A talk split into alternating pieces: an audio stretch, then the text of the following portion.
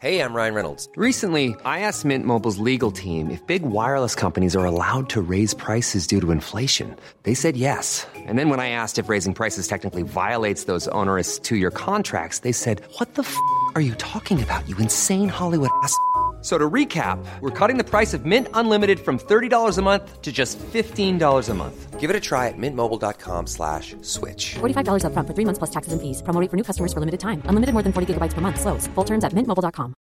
One size fits all seemed like a good idea for clothes. Nice dress. It's a T-shirt. Until you tried it on. Same goes for your healthcare. That's why UnitedHealthcare offers a variety of flexible, budget-friendly coverage for medical, vision, dental, and more. So whether you're between jobs, coming off a parent's plan, or even missed open enrollment, you can find the plan that fits you best. Find out more about UnitedHealthcare coverage at UH1.com. That's UH1.com.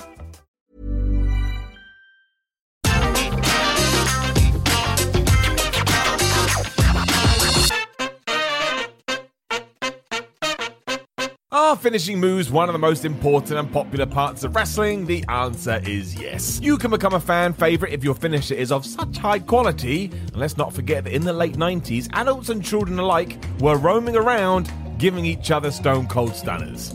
That's not normal. It doesn't always go this well, though, and in fact, sometimes we try something new and it completely falls apart. I'm Simon from What Culture. Please do hit that subscribe button. This is 10 WWE finishers that were quickly dropped. Number 10, Kane and the Falling Powerbomb. Early WWE Kane was the man. When we got to 2001, he was on fire, pun intended, and while the Big Red Machine never got himself into the Match of the Year category, he was having great fights with everyone. X-Pac, Albert, Rhino. If you got in the ring with The Undertaker's brother, good times were a-coming. Interestingly, this was the same time he separated himself from his sibling a bit, where he introduced the Falling Powerbomb to his arsenal and started to win matches with it. Given his size, he made this look awesome too. A massive man hoisting you up and then falling to his own knees with you in tow just looked like it killed his opponents. It felt like a smart change. That's why when we just stopped doing it, a few people, including me, were confused. The Chokeslam returned as his maneuver of choice, which was fine, but it just wasn't as original. It was around here too when Kane got into a war with Shane McMahon, which ended with testicles being electrocuted, and maybe those two things tie in. Who knows? Number 9, Dean Ambrose and the other Dirty Deeds. Dean Ambrose's Dirty Deeds has become Jon Moxley's Paradigm Shift, and it is a great move. He made it even more devastating since he left WWE, and between that and a whole host of other decisions, has become one of the most popular guys in the industry. Who would have thunk it? Before all of this, though, the Dirty Deeds was actually being performed kinda in reverse. As opposed to an underhook DDT, Ambrose would use it as a headlock driver, essentially, where he would face forward with his rival before hurling their head into the mat.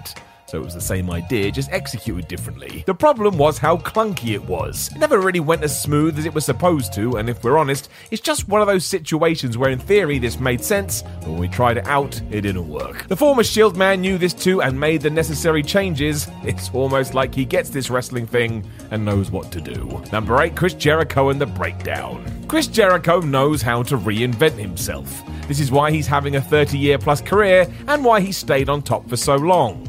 He changes with the world, and that includes when it comes to finishing moves, even though they don't always work. During one of his many comebacks, Jericho returned with another new move, this time named the Breakdown, likely because in his entrance music someone screams, "Break the world down!" Essentially the same as Mrs. Skull-Crushing Finale, Y2J just had better moves than this, meaning this as a finisher never caught on. His most famous appearance was when Jericho used it on The Rock at the 2001 Survivor Series, when Le Champion almost cost WWE their battle against WCW. And soon after that, it was gone again. Ironically, this was the right move. I'll be here all week. Number 7, Braun Strowman and the reverse chokeslam. In theory, this made sense. Strowman was massive, and as massive men always do chokeslams in WWE, why not reverse it so he could do something different, in this case throwing his opponent's face into the mat instead? It sounded smart. Once again, though, when we started doing it, more often than not, it didn't work. Unless Braun's opponent weighed as much as your pet fish, gravity got in the way, and rather than land flush on their nose, they kind of just fell awkwardly before crumbling on the floor. It wasn't the impactful finish Strowman needed, which is why we just switched it up to the running power slam. A simple move, yes, but one that made sense, and Braun does do it very well. That counts for a lot. We still tried others first, such as a chokehold and the Yokosuka cutter, but once again, that's not what you're doing when the man in question is bigger than a house. Number 6, Randy Orton and the Ozone. Who remembers this? I would guess even Orton may have to think about it for a while, and it's one of those moves that actually fails because of overthinking. What haven't we done so far? Let's just do that. Essentially wrapping your knee around somebody's head and then flipping that person around and driving their head into the floor. It was the first ending move by one Randy Orton, and you've got to think if he hadn't have changed to the RKO, his career may have gone differently. I mean, that's not really true because the Viper knew what he was doing in the ring since day one, but still, the Ozone looked odd and complicated and lacked once again the impact such maneuvers need. I mean, when he won with it, you kind of went, really? He beat him with that? I don't think that was the idea. Number 5, Stone Cold Steve Austin and the $1 Million Dream. Even though he probably wants to forget it, the internet will remind us until the end of days that before Steve Austin was Stone Cold, he was the ringmaster. Brought into the WWE thanks to Ted DiBiase, the $1 Million Man, Austin was seen as a good hand and nothing more. You know the rest. Given his gimmick, though, it did mean he was winning matches with the $1 Million Dream as a nod to his mentor. He was even the flipping $1 Million champion for a while.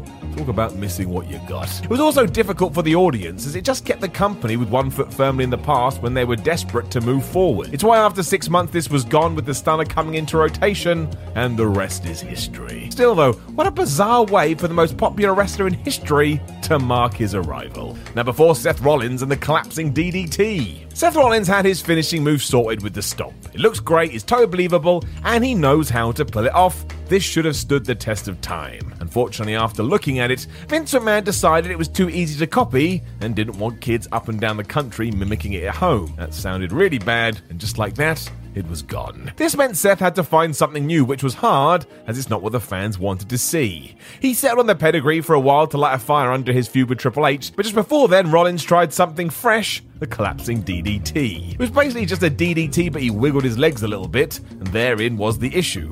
Why would he change from something so good to this, especially as it just looked like everybody else's move? Thankfully, we all understood this after a while and went back to the stomp. This wasn't great while it lasted. Number 3, Seth Rollins and the knee. Well, no, that's a half-truth, because we didn't get right back to the stomp.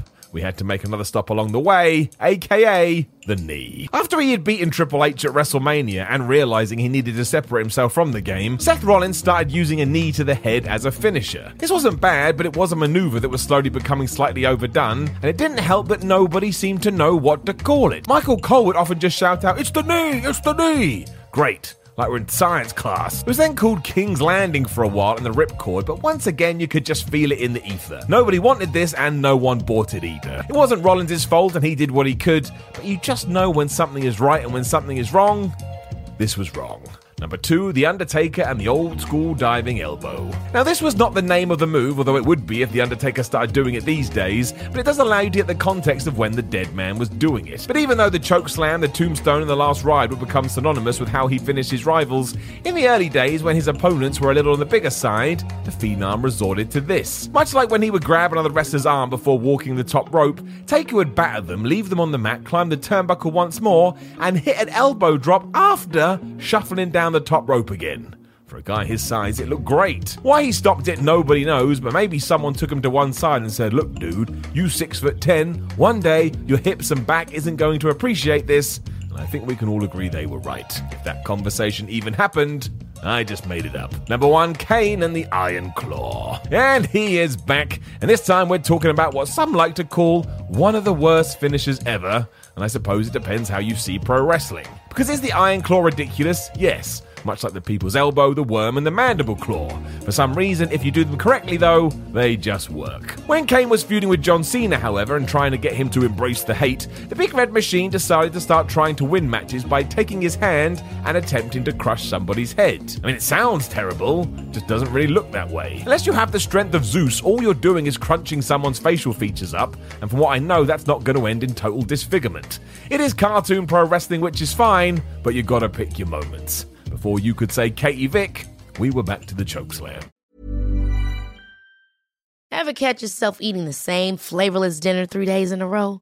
Dreaming of something better? Well, HelloFresh is your guilt-free dream come true, baby. It's me, Keke Palmer. Let's wake up those taste buds with hot, juicy pecan-crusted chicken or garlic butter shrimp scampi. Hello Fresh. Stop dreaming of all the delicious possibilities and dig in at HelloFresh.com. Let's get this dinner party started. Planning for your next trip?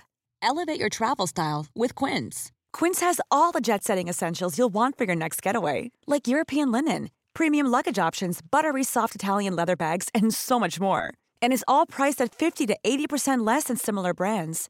Plus, Quince only works with factories that use safe and ethical manufacturing practices. Pack your bags with high-quality essentials you'll be wearing for vacations to come with Quince. Go to quince.com/pack for free shipping and 365-day returns.